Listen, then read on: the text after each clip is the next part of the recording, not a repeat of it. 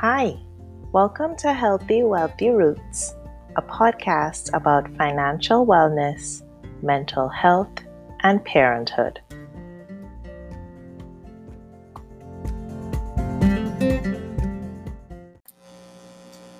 I once joked that when I meet people, I'm going to tell them that I do something absolutely bizarre like accounting or that I am a secretary instead of telling people that I'm a psychologist. When I meet people and they ask me what I do for a living, I always pause and I take a deep breath because I know what's coming next. Once people hear that I'm a psychologist, they usually launch off into one of two things.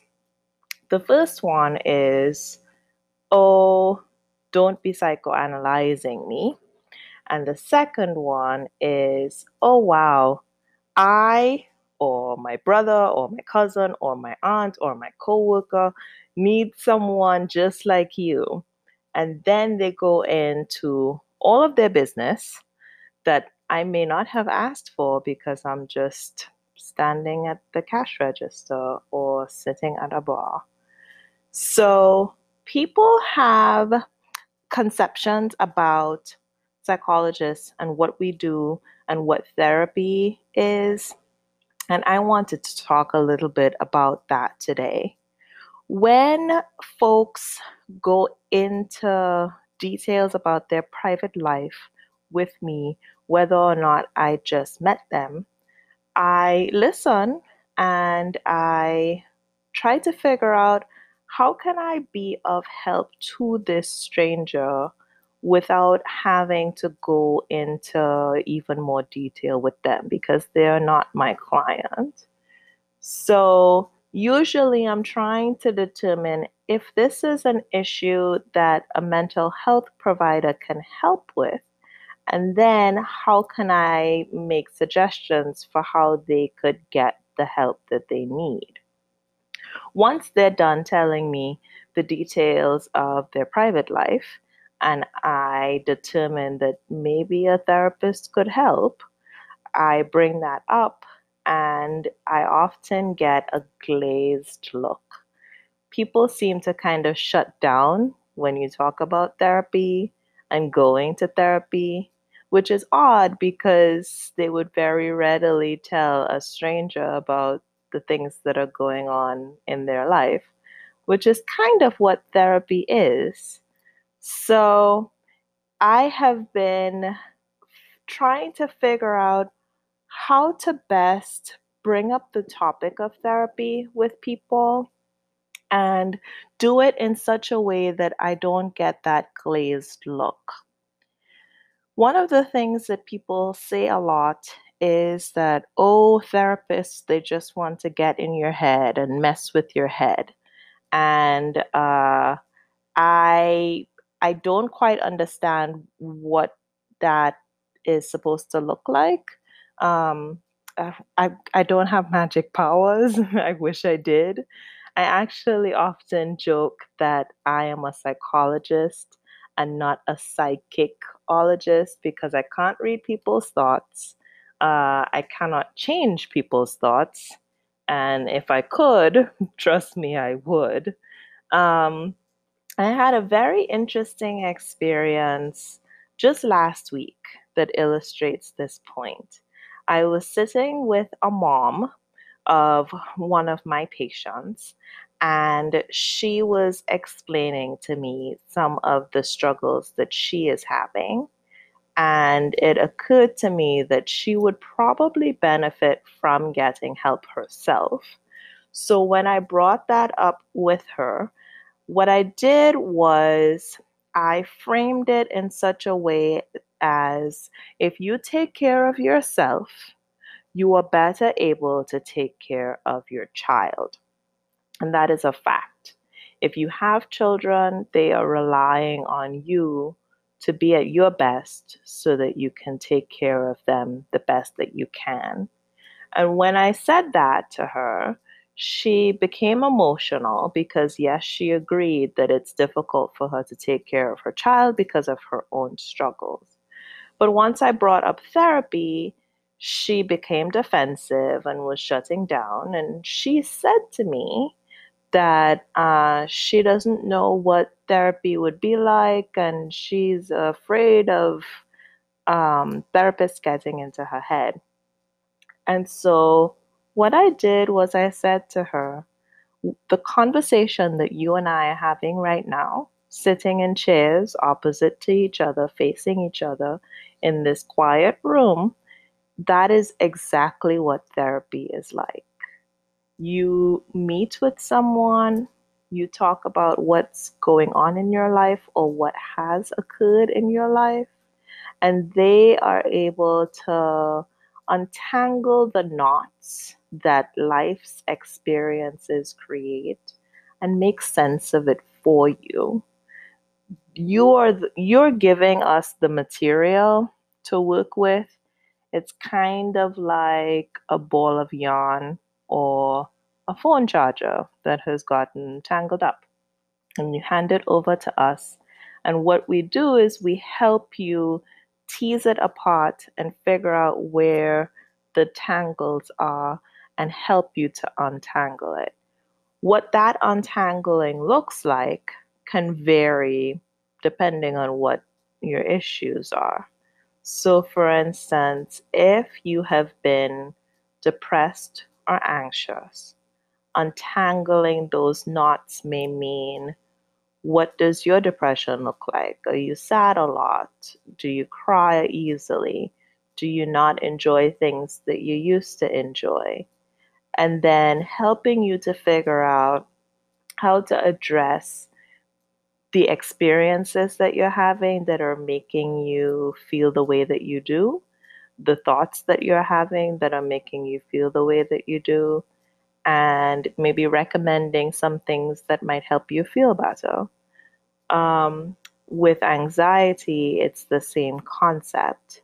And so we're not really getting in your head. What you're doing is handing over some of the things that you're struggling with in your head, and we're sitting with you to go through it and make sense of it. One of the other things that people say to me a lot is that they don't want to go talk to a stranger. And I get that because it is very scary to just sit down in front of somebody that you don't know and then tell them some of your deepest, darkest secrets. But the thing is, when we are trained, one of the things that we are trained on is keeping things confidential. So we are not allowed to tell your secrets to anyone else unless you are going to hurt yourself or you're going to hurt someone else. Uh, but aside from that, we keep your secrets for you.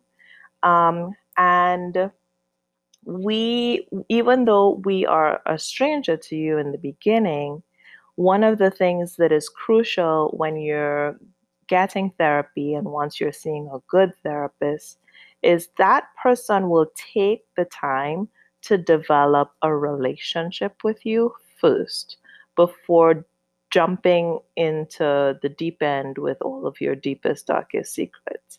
And we call that establishing rapport within the working relationship. What that rapport looks like developing a relationship with you is in those first few sessions, spending time just getting to know you. Who are you? What do you like? What do you not like? Do you have siblings? What do you do for a living? Uh, what have you um, been struggling with the most that's bringing you in here today? But we're not really going to go in depth into all of that stuff in the first session because we don't know you, just as the same way as you don't know us. So that's one of the things that uh, I wish that I could tell people when they they express to me that they don't want to go talk to a stranger. Another thing that people all often think is that therapy would be like it is on TV and in some ways, depending on what shows you're watching, it can be similar, but in a lot of ways, it's not. Therapy can take a while. It can take a while before you start to feel better because you didn't feel the way that you feel overnight. And so feeling better does not occur overnight. And in TV and in the movies, there is a limited amount of time for them to tell the story. And so everything kind of gets condensed. I had one of my patient's parents say to me that she watched Insecure and she that was her only exposure to what therapy looks like or at least what she thought therapy looked like. And she did not want to go to a therapist because she didn't want another girlfriend meaning she, she has friends who are not being supportive about the experience that she's having. And so she doesn't want to have just another friend to go sit and talk with and kick back with. And so I explained to her that a therapist is not really like having a girlfriend uh, or a friend. We, yes, we are open and kind and gentle and it's laid back. It's not like a professional uh, working relationship where you have colleagues and it's all business. It's not quite like that, but it's also not quite as casual as a friendship. And we're not allowed to have friendships with our clients. So when I explained to her that it, it isn't like that, and that the person that you see, their only job is to be a non judgmental person who you can hand over your stuff to and who can help you with your stuff. Then she realized that, oh, well, okay. And it was interesting because she later told me that just by having an interaction with me, and I was the only psychologist that she had ever interacted with, just by having an interaction with me, she realized that, okay, well, therapy isn't quite like what I see on TV. And this person who I'm telling some of my story to is not judging me and not thinking that I'm a terrible person like some of my family members or my friends have said and so maybe I will give it a shot if it's going to be like this. Uh, one of the other things that she had said that was interesting and that I hear often people may be hesitant to go to therapists who are younger or who look younger um, because they are thinking that you need to have a wealth of life experiences and be seasoned in order to be good. And that is not necessarily the case. Uh, it can go either way. There are people who can be seasoned and they may not be as effective. Uh, there may be people who are younger or not quite as seasoned and who may be really good.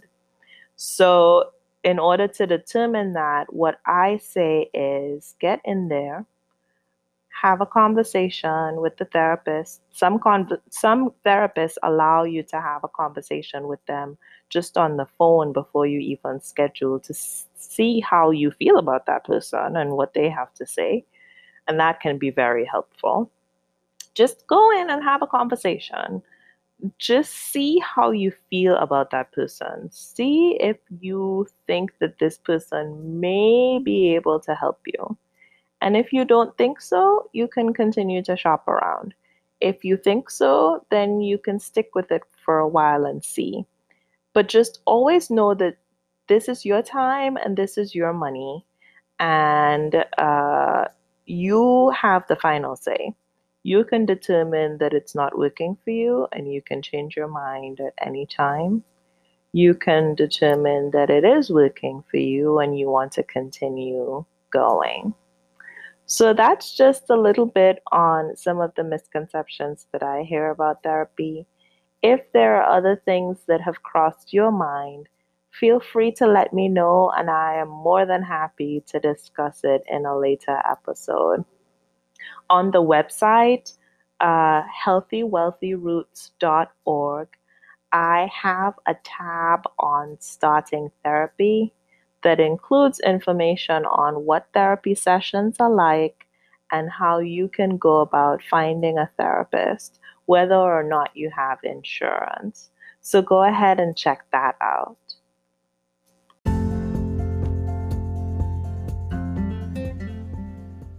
So, thank you for joining me today. Tune in every Monday and Friday. You can check out the website at healthywealthyroots.org. Join me on Instagram at Healthy Wealthy Roots and subscribe to my YouTube channel. Remember, our future grows from healthy, wealthy roots. So, everybody talks about interest. You see that word mentioned in commercials that are advertising things for you to buy, and you hear them talk about it on the news. But it took me a while before I completely understood what interest is. And now that I understand it, I am fascinated by the concept. And it actually is a whole lot more interesting than you might realize.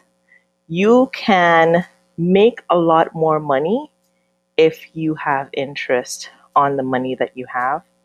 You can lose a lot more of your money if you have interest on the debt you have. So join me next time and we'll talk about interest. This podcast offers only a look at what I'm doing and is not meant to substitute the results you can get from working one on one with a professional.